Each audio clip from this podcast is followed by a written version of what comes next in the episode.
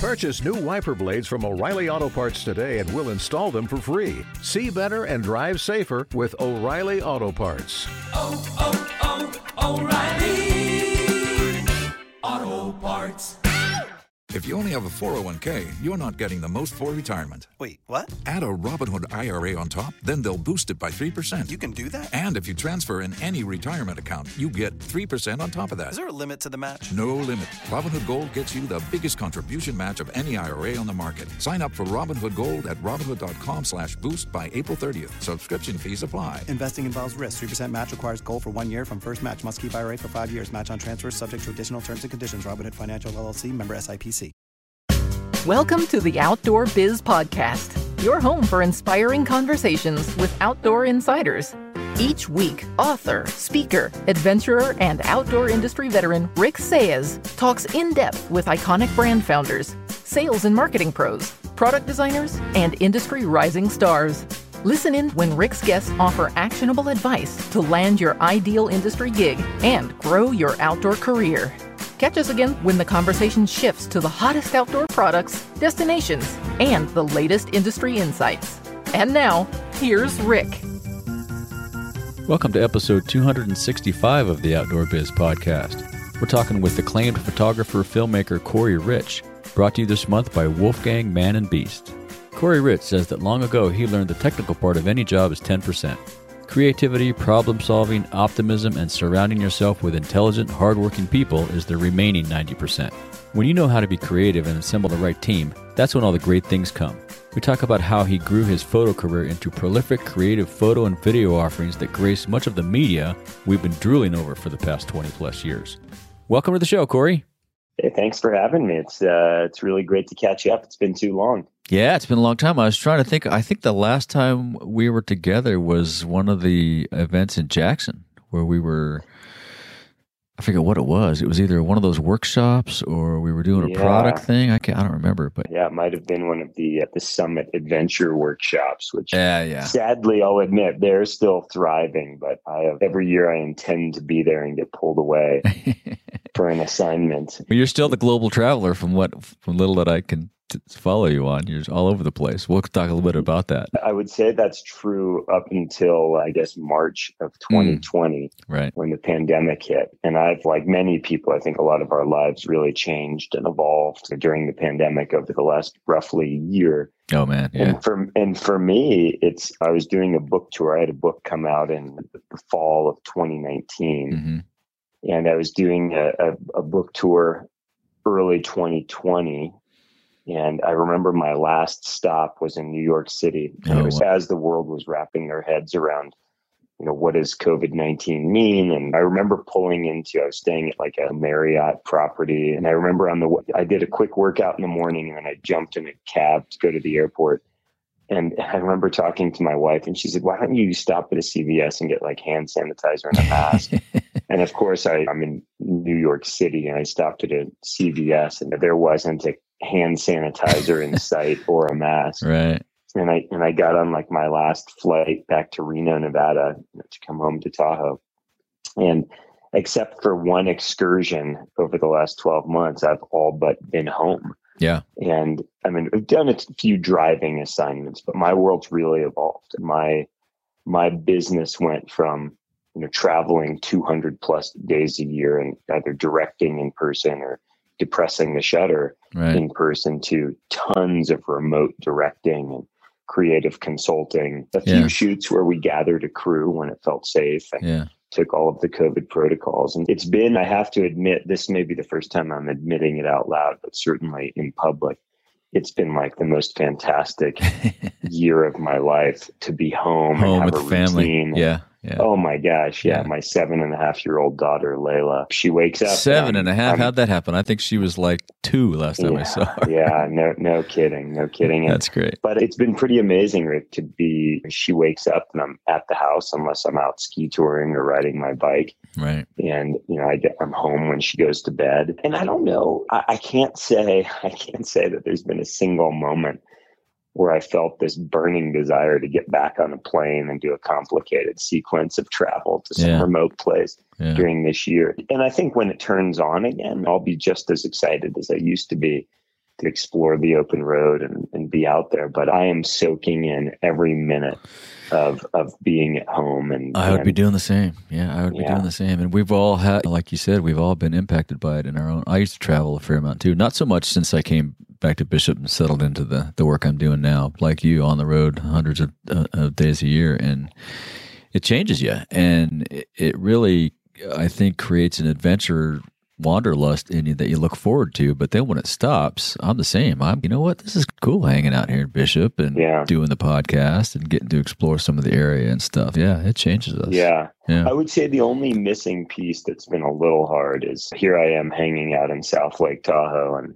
certainly getting plenty of recreation, but the hanging out with friends has been a lot harder because Yeah. of COVID. It's I have two elderly parents that live nearby and they're definitely cautious around I wouldn't say we're on the extreme side of caution with COVID, but we're somewhere right in the middle. We're not loose and we're not, you know, overly cautious, but it's, it's that's been a tough one. It's some of my even closest friends who just can't hang out Yeah. indoors right now. We're keeping the pod close. So of course the good news is that forces more ski tours and mountain bike rides. And, That's a good thing. Yeah, exactly. But it's I guess it all comes down to how do you adapt? Like how do you as a human being and as an entrepreneur Mhm. and as a creative, how do you adapt in times when you know you, you think it's going to be one way and then life deals you an unexpected card. And I think that's what the pandemic has been for everyone. Well, and I think I that's the that's the 800 pound gorilla still in the room. We don't know what the future is. I mean, we have this previous life that we're used to hopping on planes, not thinking twice about hitting the road. But now, with even with the vaccine, I don't know that this is ever going to go away for maybe in in Layla's lifetime, that then they won't be worrying about it. It'd be like the flu for her generation. But for us, as we transition through the fixes and the remedies and the vaccinations and all the different things, is that going to take two years? Is that going to take 20 years? It's a, an unclear future for us. Yeah, yeah. I certainly don't claim to be an expert on that one. I mean, No. that, that's Yeah. that's certainly I have no idea. But Could be, could be the vaccine will solve it all and we'll be back to normal. That'd be great. Yeah, I've definitely learned, and I think this comes from sort of mountain experience. It's you learn to adapt and cope with whatever situation Right. you're in. You, you fly halfway around the world and you plan to Right. go on an expedition and you plan for dry weather, but it rains the whole time, and you end up wearing a trash bag for you know Yeah. 15 days.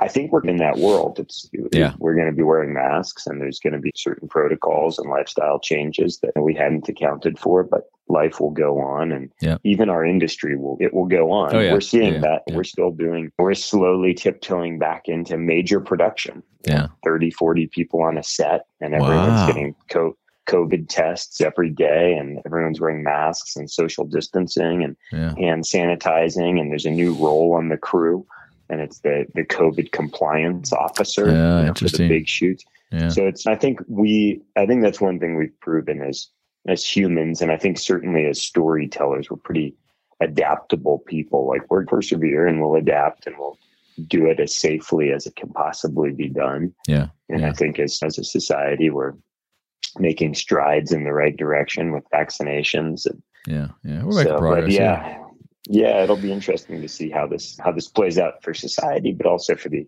you know outdoor and and photography, you know, video storytelling industries. Yeah. Yeah. It'll be fun to watch. Yeah. So let- let's start with how you got introduced to outdoors and adventure.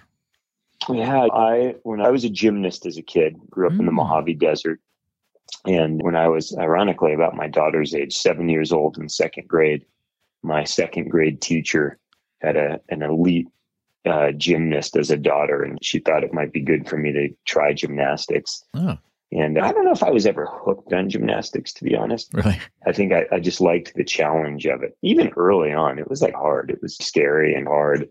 My sister And, did uh, gymnastics. She worked her ass off at it. Yeah. Oh yeah, yeah. No, it was, and then it became a huge part of my life. Gosh, probably for you know, go close to ten years, maybe Wow. a little less than ten years.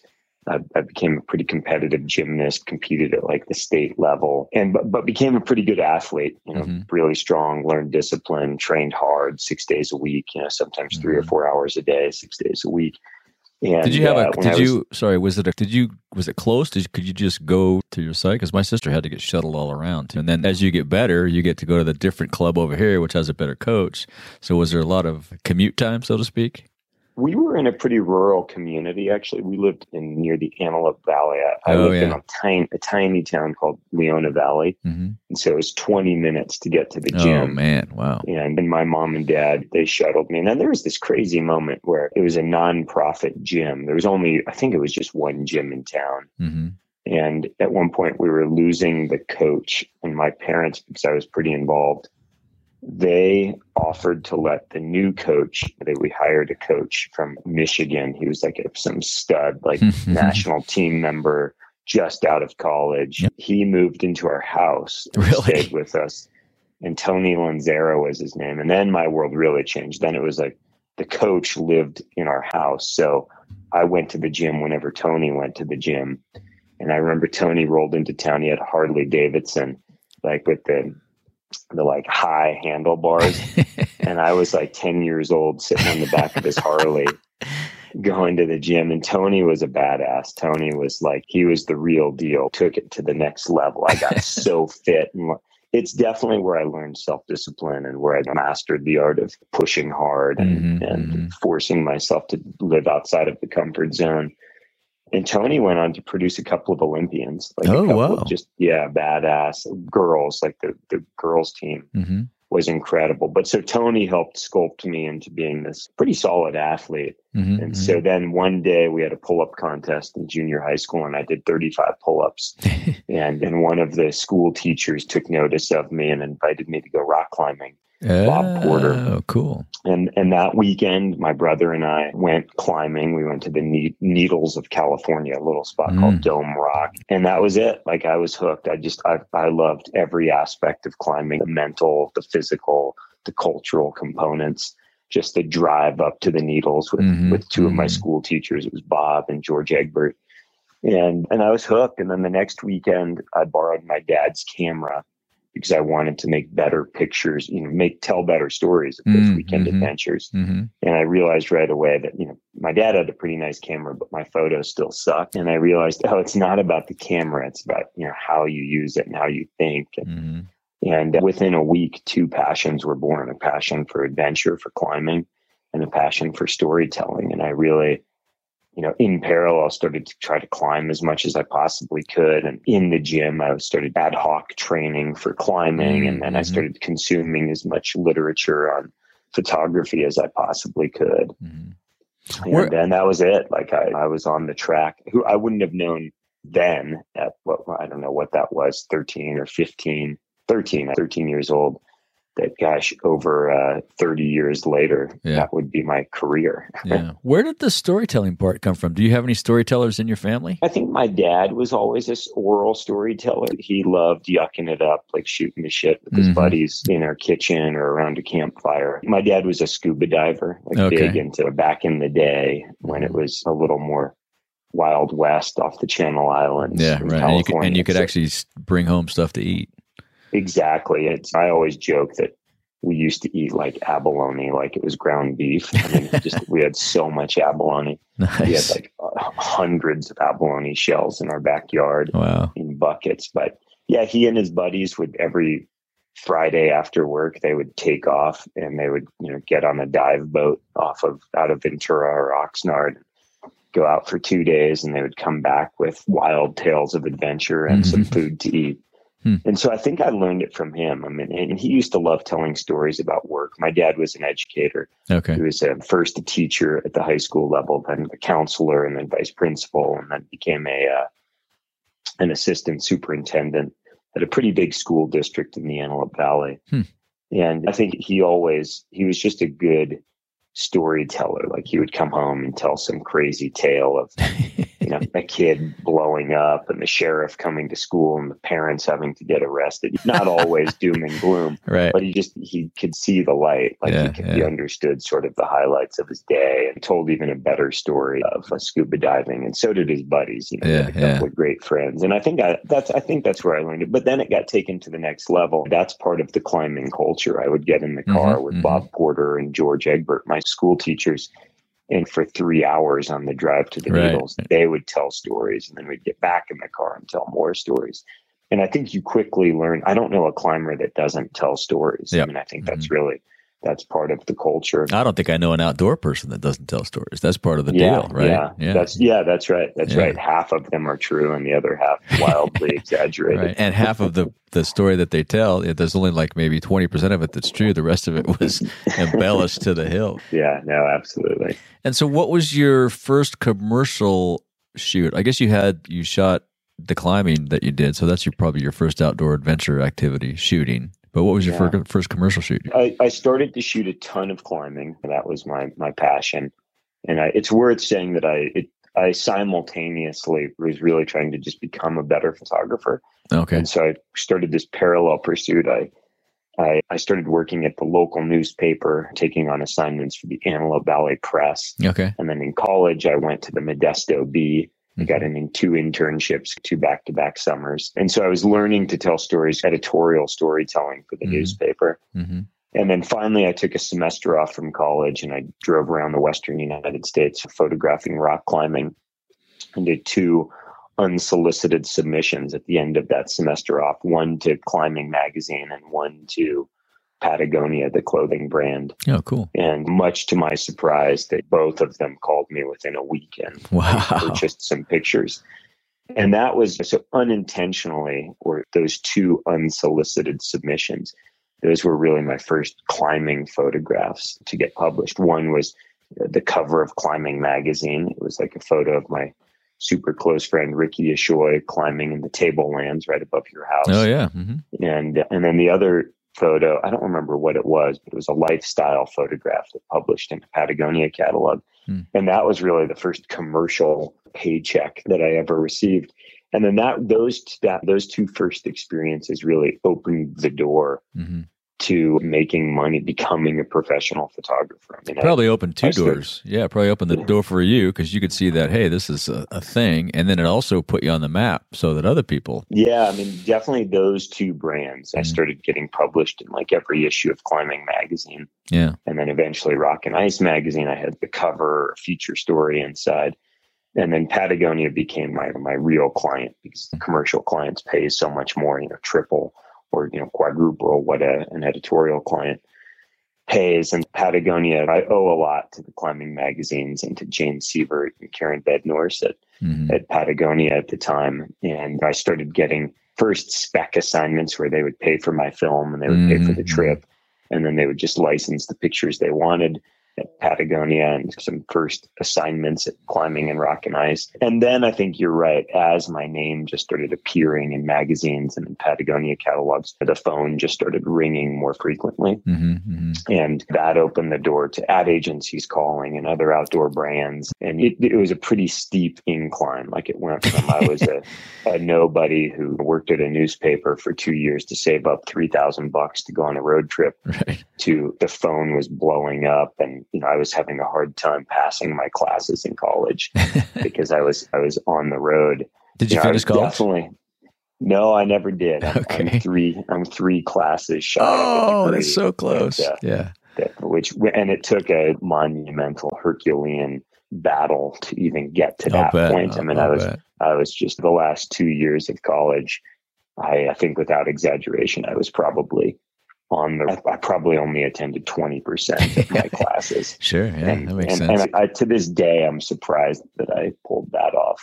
But I know my dad would love one day for me to finish. I'm just not sure that's actually in the cards. well, in these days, it's it's a whole different world. I'm not sure the college degree holds as much cachet as it did back then. But Yeah. yeah. so, how did you get? said, that said, um, just in case there's kids listening, I will Yeah. say that I got a ton out of college. yeah. Yeah. Yeah. Yeah. I, I in no way would endorse. While I didn't finish, and I think the only obstacle that might create is one day I could envision myself being a you know college faculty member, Mhm, and that might be Yeah. a barrier. But Yeah. you know, who knows? Maybe I can convince twist someone's arm into making an exception. But I will say those my five years in college Yeah.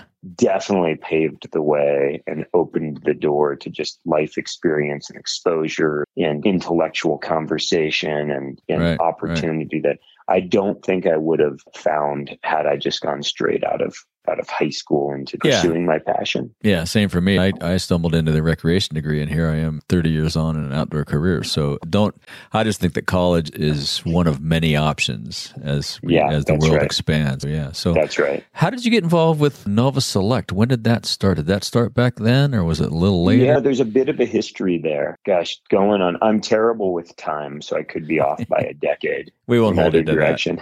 We won't hold it. 20 plus years ago, in the early part of my career, I was just a prolific shooter. I was shooting all the time for the magazines and for Patagonia, and I owned all of that work. And so I was a big chunk of my income was relicensing the, the images that I had shot. So I might shoot it for Patagonia or for some brand, and then two years later, I would be licensing it again Mhm. and again.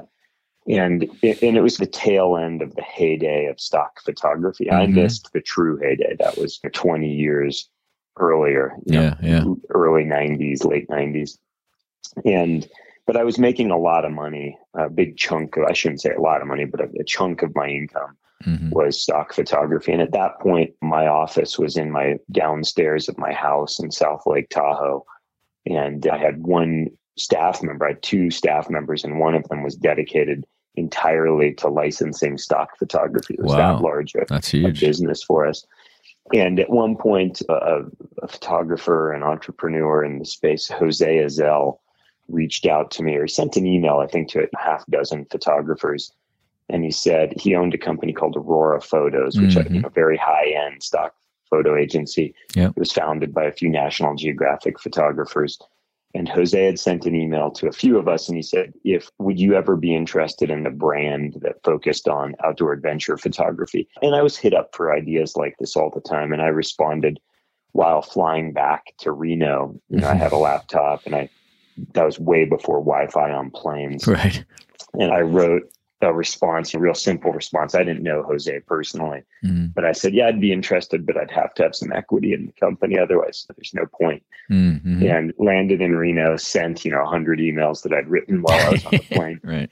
And uh, by the time I had walked out to my car, my cell phone was ringing and it was Jose on the other line. Wow. And we had this long conversation about what an ideal outdoor adventure stock agency would look like. Mhm. And then we did an experiment, and a few of us, we all kicked in some money and committed some of our photography to create a collection within Aurora. And that was Dan and Janine Patitucci, Hmm. Brian Bailey, Scott Markewitz, and Greg Von Doersten. Hmm. We all were the, the founding members. Scott was Um, on the show a couple weeks ago, actually. Oh, cool. Yeah. Yeah, Scott's a great guy. Yeah. Yeah, he's a fantastic guy and a OG legend in Yeah, this right. And so we all did this together and, and it was an experiment. Some guys learned it was for them. Some guys learned it wasn't for them. Mhm. And over time, I was the last man standing. It was the right fit for me. And, and it evolved over time into Jose and I were um, partners in, in Aurora Photos. And then we found we created a, a, an assignment agency that was run out of New York City that was originally called Aurora Novus. And meanwhile, the economy changed, and we watched kind of ups and downs in our industry and the evolution of our industry. And anyhow, it eventually it evolved into what it is today, which is Jose is no longer in the business, and Aurora Mm. Photos sold off the stock photography agency side is no longer owned by Jose or me. And Novus Select, which is the assignment and production company side, is owned by four partners, three of my really close friends here in South Lake Tahoe. And that's uh, Win Rugi, Lincoln Else, and Andy Mead. Okay. And we have an incredible staff. We have 13 full time employees, Wow. and uh, we have an office. Our, our office address, I, I love saying this, we're 1111 Ski Run Boulevard. So Nice. easy to remember. yeah. And yeah, so we we're a production company slash hybrid assignment agency, and we we still have a, a foothold in the outdoor adventure space, but it's Mhm. not the bulk of what we do. We found this sweet spot where a lot of our work is in kind of technology. We're working for Fortune 500 brands, telling stories, and that's everyone from Apple to Google to Amazon to Wow. you know, other other startups.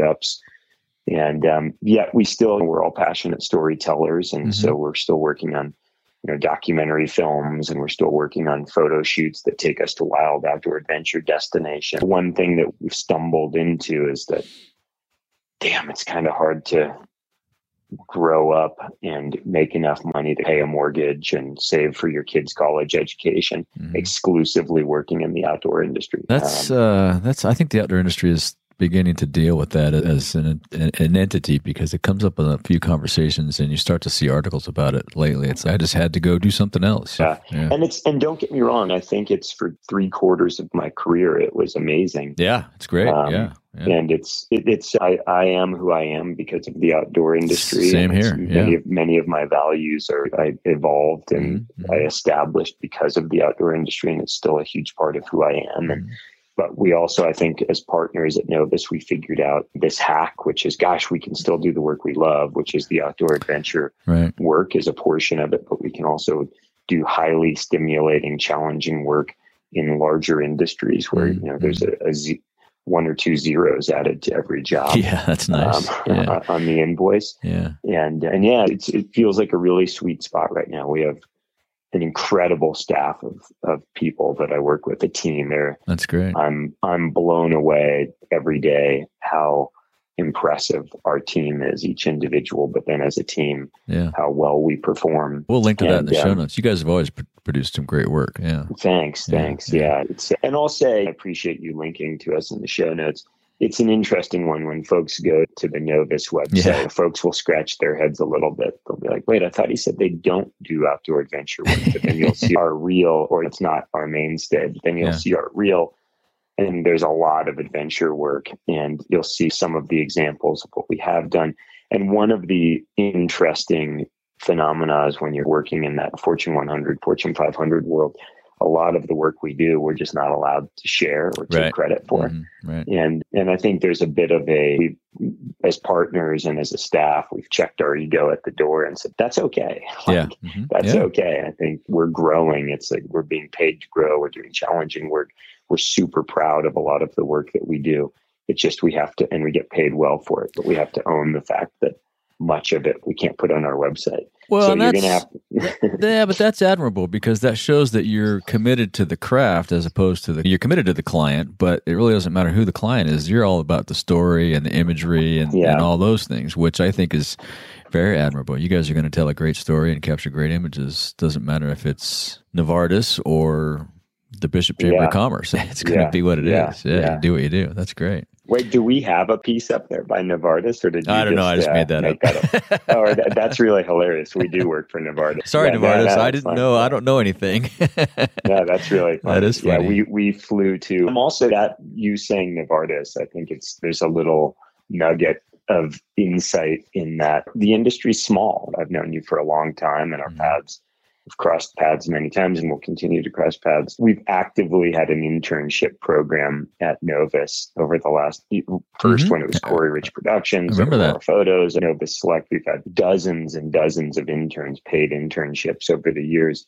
and one of our interns bjorn he was from maine but had his mother was from switzerland and he, after he left us he ended up with a job at novartis in oh, switzerland and brought us in to do a pretty major production in Yeah. switzerland two years ago and so I, the lesson in there is the network that you're building those relationships it's really important to maintain quality relationships with people because it's you never mm-hmm. know where it's going to lead and in the best way. We, we Yeah. laughed many times when we were in Switzerland working with Bjorn. Now our intern was our boss. right. And, uh, you know, and, and there was, that was not lost on him either. He found great humor and, right. Right. joy in telling us what we needed to do and when.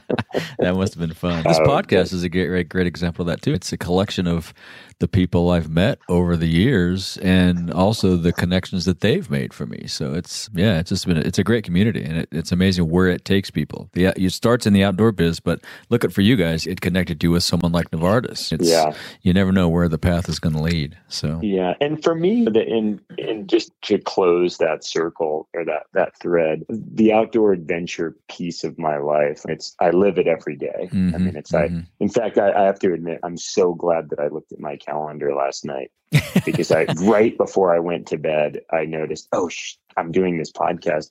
Because I, in my brain, was going to get up at five thirty and go for a ski tour, and and I'm glad, and I'm glad. So I get a dose of that outdoor Yeah. adventure Yeah. every day living in Tahoe. It's why I live Yeah. in Tahoe. And, and there's now, and I, it's true that I probably shoot an outdoor adventure picture every time I go out for an adventure, whether that's riding my bike, hmm whether that's skiing, whether that's climbing. The, the difference is I don't always bring my Nikon. I think Right. sometimes I'm Mhm. truly out there for myself.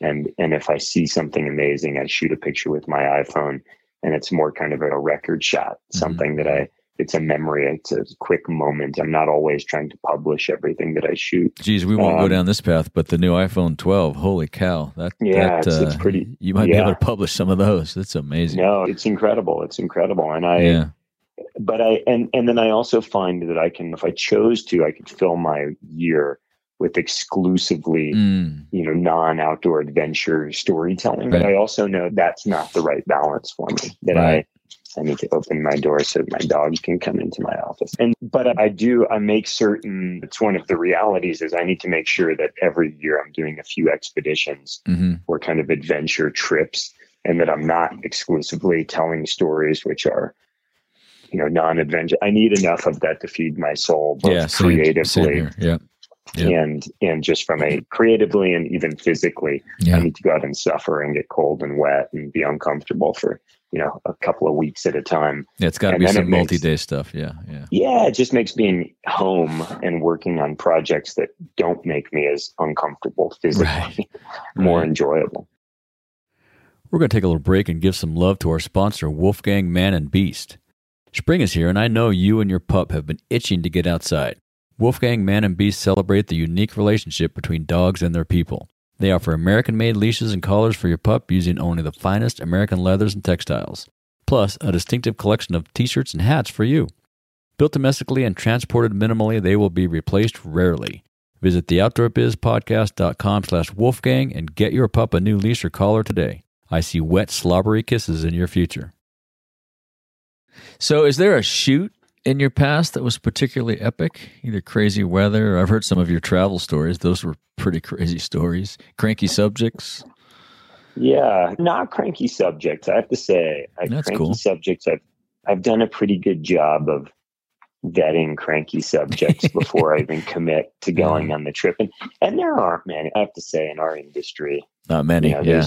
I think people have bad months or bad weeks on on an expedition, and but in general, look, I've spent a lot of time around the, all of the best, many of the best adventure athletes, and Mhm. they're pretty solid. Yeah, and even yeah. some of the folks that get bad raps that maybe were a little quirky. A lot of times too, the, the as the trip gets rough and the weather gets rough, those guys their personalities get better. It's like that brings Totally. out all the That's stories right. come out and they just get committed and they just grind Yeah, it out. Yeah.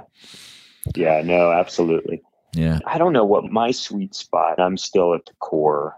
I'm a rock climber. Like I Mhm. just love the climbing culture. I, I love skiing. I love mountain biking, and I love kind of adventure trips. But climbing is climbing is as special as it gets. There's just a certain breed of human that loves climbing. Yeah. And, you know, I'm I to this day I really I still light up when I'm you know on a climbing trip and hanging on the side of a wall. This past summer, one amazing aspect of the pandemic was again I'm home, and a year ago, gosh, uh, just over a year ago, pre-pandemic even, my our dear friends Chris McNamara and his wife Victoria Mhm. were at our house and we're all gathered around the our kitchen island. And I think Timmy O'Neill and his now wife, Sarah O'Steele, or uh, Sarah, now Sarah O'Neill, we're joking. We always call them the O'Steels because she used to be Sarah Steele. Oh, gotcha. And we were all in our kitchen pre pandemic talking about couples trips. And the ladies, Sarah, Victoria, and Marina, my wife, said, let's climb El Cap together. And the guys, of course, brushed it off like that ain't happening. You know, humored them. And sure enough, in the middle of the pandemic, we went and did a three couples ascent of Oh, the cool. Zodiac. And Right so on. yeah, six six of us did the Zodiac. And and it was God, it was awesome. Not that my job was exclusively to take pictures. My job was to like make sure Marina was safe and watch over the whole party sure. but it, it just a, a year has passed or had passed since I've been on El Cap.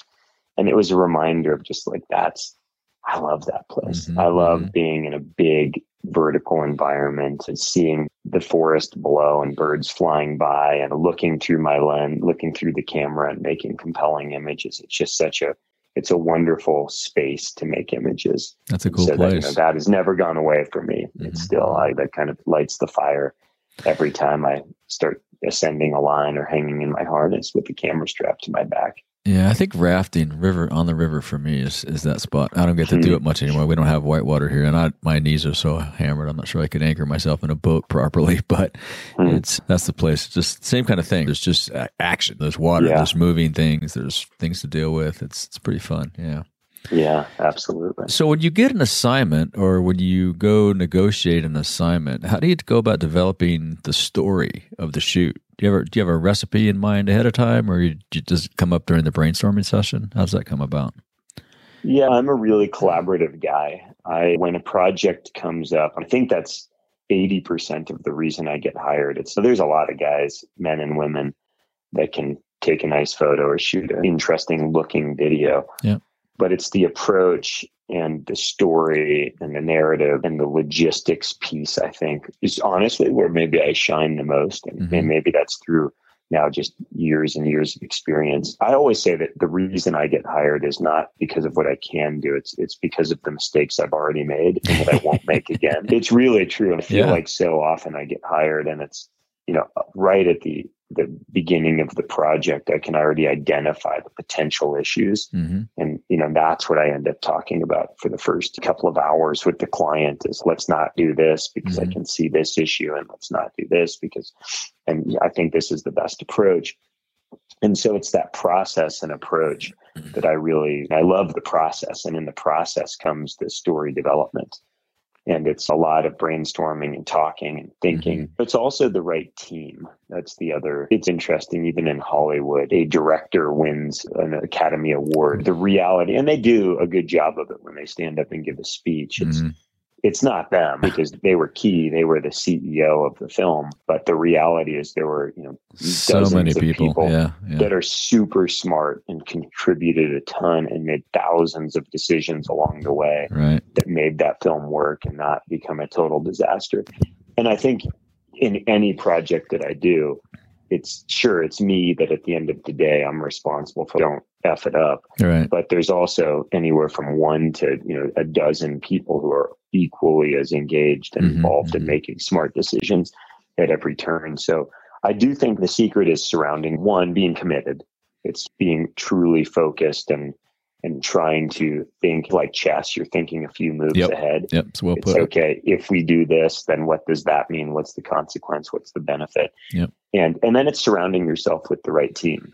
It's, Right. it's not cutting corners. It's engaging the right people who have the right motivation, the right skill set, the right time availability, and and then diving wholeheartedly into it. And and that's the process. The truth is like that Mhm. is that is the process that I've been using for you know close to 30 years now. It just makes in the sense, yeah. beginning it was in the beginning it was mostly me and I just did most of the I put in all the blood, sweat, and tears. And then slowly over time I had the ability to get other people involved and help. And and it's not that you bring other people in not to do the work for you. You bring other people in to do the pieces that they're better at so that you can focus on the stuff that there's certain things that I'm the expert and that's where my time should be going. I should my time Yeah. should be going to the highest level story development and decision making, the visual aesthetic, some of the logistic stuff. Can I do it? Yeah, I probably can. Although Mhm. I'll, I'll admit I'm some of the day to day how to do it. I've, I've been a little detached from that now for Yeah. years or the financial side of it. Could I do? Yeah. No, I, I was going to say that's part of the team too. Is make sure not only you have the right members, but you have the right members in the right assignment. That's right. Because, That's exactly right. You, know, you could have I- the you know, right guy, say- but like you say, you get some guy who's a great, you know, digital editing guy, but you put him there schlepping bags. Yeah, right guy, Yeah, but no, wrong job. yeah, no, that's exactly right. It's the right people doing the right jobs Mhm. With kind of the, the right mental attitude. That's the other key is Right. you know, I've definitely met folks that are really good at what they do, but bad attitude. And it's so quickly they're off the team. Yeah, I mean, it's, yeah. you know, I, I think uh, Brian Bailey or, or Ace Kvale said this to me years and years ago, 20 years ago. I don't know if you know Ace. Mhm. Ace is another a couple times. just yeah. yeah legend in the adventure sports world and ace you know gave me some kind of in passing some advice which is look Corey, people just want to work with people that they enjoy being around, Yep. like good people. And now I think I understood that then, but Mhm. now I Mhm. understand it's not just clients want to work with people that they enjoy being around. As a, I'm going to say a director the, the project lead, I want to work with people that I enjoy being around, whether Yeah. that's Yeah. our full-time staff at Novus or contractors that we hire, the person that's good at what they do that has, that's just a little off short.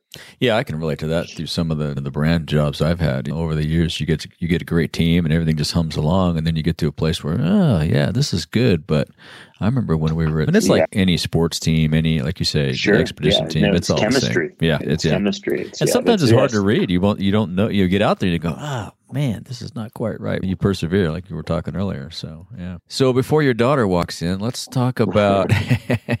she's about to wake up. I think you said. Yeah, that's right. That's right. Tell us about your book, Stories Behind the Images. Came out, in, I think you mm. said 19, 2019. What spawned that I idea? think yeah, end of end of 2019. Okay, you know, it yeah. really came out of I was putting together essays for for my blog. This goes back, gosh, five, seven years ago, maybe even close to ten years ago, when blogs were the thing. I found myself I was working with Andrew Bisharat, who's a very Mhm. talented writer and very close friend of mine. Andrew and I were on it usually on a monthly basis. Every now and again, we'd crank out two in a month, picking a photograph and then telling the story behind that image oh, cool. and and gosh we it started out as just a fun project and then we published like 80 of those essays over a few years and they were anywhere from 500 words to 3000 word essays Mhm. and they started out instructional usually it was like how did i make this picture and then we realized it just wasn't that fun to do how to essays Mhm. the, the more I could tell stories of how I bumbled and fumbled, the mistakes I made, the caricatures of the people in the photographs.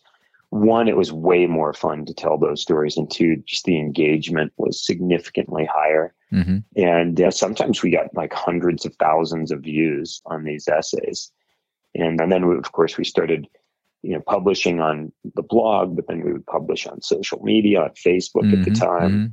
and that got even more traffic. And we got to the point where we had published, I think it was something like 80 of these essays. Wow. And one day, Andrew and I looked at each other and we said, God, I mean, we've written a book. Yeah. Like it's, it's here it is, but it's going to require editing. Sure.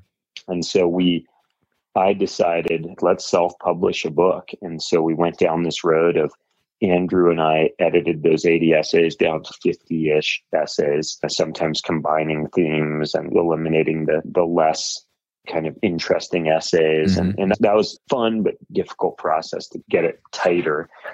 And uh, we, Lindsay Thompson, one of our producers at Novus, we went down to San Francisco and met with printing houses and Mm, right, right. and we Lindsay and I hired a designer and we laid out the whole book and and then I was I remember I was flying to Siberia for an expedition and I was I was a massive sequence of travel and I was going to be gone for a month and on the first flight I needed to make the decision which which printing house Oh, we were wow. going to use and I remember thinking to myself, what the fuck are we doing? Why are we going to publish this? This just sounds write a check for 25,000 Right, bucks to print right. it. And two, we were going to have boxes of books and we are going to deal with distribution and marketing and, Yeah. and a book tour.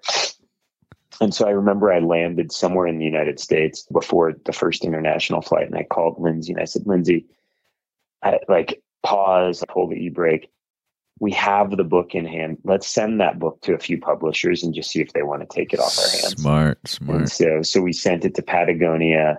They have a publishing division. Yeah. We sent it to the Mountaineers in in Seattle, and then I had previously, twenty years earlier, published a book with Chronicle Books, and so Mm. we were committed to giving them the fir- first right of refusal. Mhm. So we sent it to Chronicle, and and it was pretty awesome. I disappeared. Like we had a sat phone, but we Yeah. couldn't really. I couldn't. I mean, it was really to call home, and I went into the Siberian tundra for a month. You know, three weeks, and I, when I came out, I called Lindsay when I got to kind of the first landline, Right. and, and Lindsay said Patagonia is super interested. The Mountaineers is super interested. And uh, Chronicle's going to pass. They're not doing photo books. Wow. And long story short, we went with the Mountaineers, Mhm. and it was the best decision that we made. That's and, great. It's a they great book. It's beautiful. Thanks, thanks. They did a great job. They they probably evolved to ten percent, like some Mhm, layout mhm. changes and some copy edits. And, but more importantly, we just had smart people. That's what they do every Yeah, day. exactly. That was books. yeah, yeah, that was a great idea. Yeah, yeah, yeah. And yeah. they had a distribution channel in place and we helped, Yeah. they helped us with the book tour. And, you know, I bet we did 25 or 30 stops around the country, kind Mhm, of book tour mhm. stops. And Mhm. that was super fun. And thank goodness it came out pre COVID. I mean, I did yeah. a, I, I think you wouldn't have been like a able to travel. Yeah. One of the Oh, things yeah. one of the things you did, I don't remember where I saw this, but I saw a couple maybe you were on Facebook or something, but you were sitting with Leilana reading she was reading or Oh, she was yeah. picking the stories. That Yeah. that would be a great little thing. And if you guys out there listening want to check these out, I think they're on Facebook. But some of those little think they are, interactions were yeah. that was cool. I love that. Yeah, that was fun. That was right at the beginning of the pandemic. You asked why did I do the book? The truth is I did the book because I I'm planning to live until I'm 100, but if I got hit are. by a bus, yeah, Yeah. if I got hit by a bus tomorrow, I wanted Layla to have That's cool. some of these stories and if I hope it makes some other people happy along the way and brings joy to their life, but I really wanted this to exist for Layla. Yeah, that was very Yeah, cool. and- yeah. And that was pretty fun at the beginning of the pandemic. I just impromptu started sitting down and reading her a chapter. Yeah. that I, you know, and she got to pick the chapter, right? Because I remember a couple times you looked at it and go, Really? That's the one you're gonna pick? yeah. yeah, Yeah. that's exactly right. That was That's- pretty funny.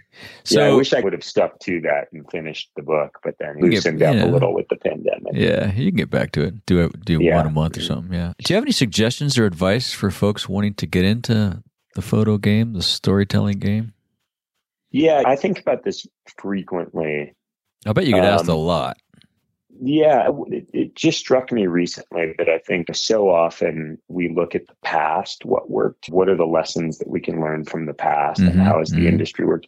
And of course, you should do that. You Mhm. should look at what makes a great photographer, a great director, a great storyteller, understand the craft. But in terms of, and, and understand what worked from a business perspective, but never feel confined by what what worked in the past. I mean, I think we're truly living in like the the golden age of storytelling. It's right Mhm. now. It's Yeah. right now. It's Yeah. you're no longer beholden to a publisher that you're begging them to publish your photographs. You are the publisher. Mhm. You own your channel. You and so an many Instagram channels, account. right? Whether it's Oh, yeah. podcasting, photography, books, Yeah. just do your thing. That's- yeah. That's, yeah, That's, well it. said. I like that. and it's be be innovative it's your job i don't have the answer but it's that 20 year old kid that's coming out of college or Yeah. dropping out of college right now to drive around in their sprinter van and take pictures and shoot films of climbing you're not your career is not going to evolve the same way that mine did i look i'm old school now Mm. i was this guy that shot film and you know had images published in print magazines the 20 year old coming out of college right now they're going to be leveraging the internet. They're going to be leveraging platforms like Instagram and Facebook, and Yep. they're going to be doing podcasts, and they're going to be creating whatever the next iteration of a blog is or a zine. mhm, And it's maybe I'm already using the wrong. And you're going to be shooting in VR or using mhm. venues on Facebook to With your phones, Yeah, some of the stuff these guys are creating with the phone. Holy Yeah. cow! Yeah. Yeah, that's it. That's it. And it's going to be more immediate. Mhm. and you're going to figure out how to monetize all of these platforms and you're going to monetize your audience and you're going to so it's i don't have the answers but i definitely i i recognize that this is an incredible moment in time from a, a business standpoint and from a storytelling selling standpoint where the power has never been more in the hands of the content creator than Mhm, today mhm. Yeah. this is it this Yeah. is the moment your podcast you own it you're not Yep. beholden to anyone you do whatever you want with that podcast It's, Yep. you can you can put as much energy or as little energy into this podcast and growing it and monetizing it and so i think that's the advice it's of course pay it to study the past but it's your mission Mhm. to figure out what the future is going to look like and it's i don't think the future has ever been brighter from No, a that's well storytelling standpoint Yeah. And I say this a lot on the show, and people are probably tired of hearing me repeat this phrase, but if you scratch your own itch, because if you like it, I guarantee you there are at least a thousand more people that like it. I'm going to ref reference the Kevin Kelly article on a thousand true fans. And eh, these days, if there's a thousand, there's probably a thousand more of those. So, Yeah, you know, do right. what you want to do and pick the channel, like you say. That's great advice. I love that. Yeah. As we go to wrap here, if you had a huge banner to hang up in front of one of the trade shows, we've all been to these trade shows. Hopefully, we'll go again. What would it say? what would a banner say that's huh Or we can go to a different. How about? Yeah, yeah. I think it's actually. I think it would be put your money and time in the things that you believe in. Mm. I think put your money and time where your mouth is. I think it's. I think there's at whatever level you can do that. I think it's we. For me, I care deeply about being a steward of our environment and protecting our wild places. I also care deeply about now I have a little girl and I care deeply about our community and providing opportunity for kids that don't have as much as our daughter has. Mhm, mhm. And it's one thing to say that. It's another thing to walk the talk Support it. to, to put money into the things that you believe in and to put your time into the things that you believe in. And it's a lesson I learned years ago. I was invited to be on the Access Fund board of directors. And I, I learned it was a really pivotal experience, actually. I learned what it meant to be a steward and to be philanthropic and to actually really help make change. Mhm. And and I, I feel like now that was at least 10 years ago, 15 years ago. And now as I still don't consider myself an adult, but I look in the mirror and I realize, damn, I've somehow Yeah. become an adult. Right. But that's it. It's put your money in your and your time where your mouth is. Um, I you know, like it. walk the talk. I like it. Well said. Corey, thanks for the time. It's been great catching up with you. I look forward to doing it over a beer one of these days. And uh, Hey, my my pleasure. Really good to catch up. And next time we're barreling down 395, I'll reach out. yeah, we'll go to the Mountain Ramblers Brewery. Sounds good. Yeah, Cool. sounds good. Thanks, Thanks. Rick. Really great to catch up. Thanks. Bye-bye. Thank you for joining us on another episode of the Outdoor Biz Podcast. Be sure to visit our website, theoutdoorbizpodcast.com, where you'll find show notes with links to everything we talked about and more. Subscribe to the show on Apple Podcasts, Spotify, or wherever you get your podcasts so you'll never miss an episode. And while you're at it, if you found value in this show, we'd appreciate a rating on iTunes. Or spread the word and tell a friend about the show. That would really help us out too. Be sure to tune in every week. And thanks again for listening to the Outdoor Biz Podcast with Rick Saez.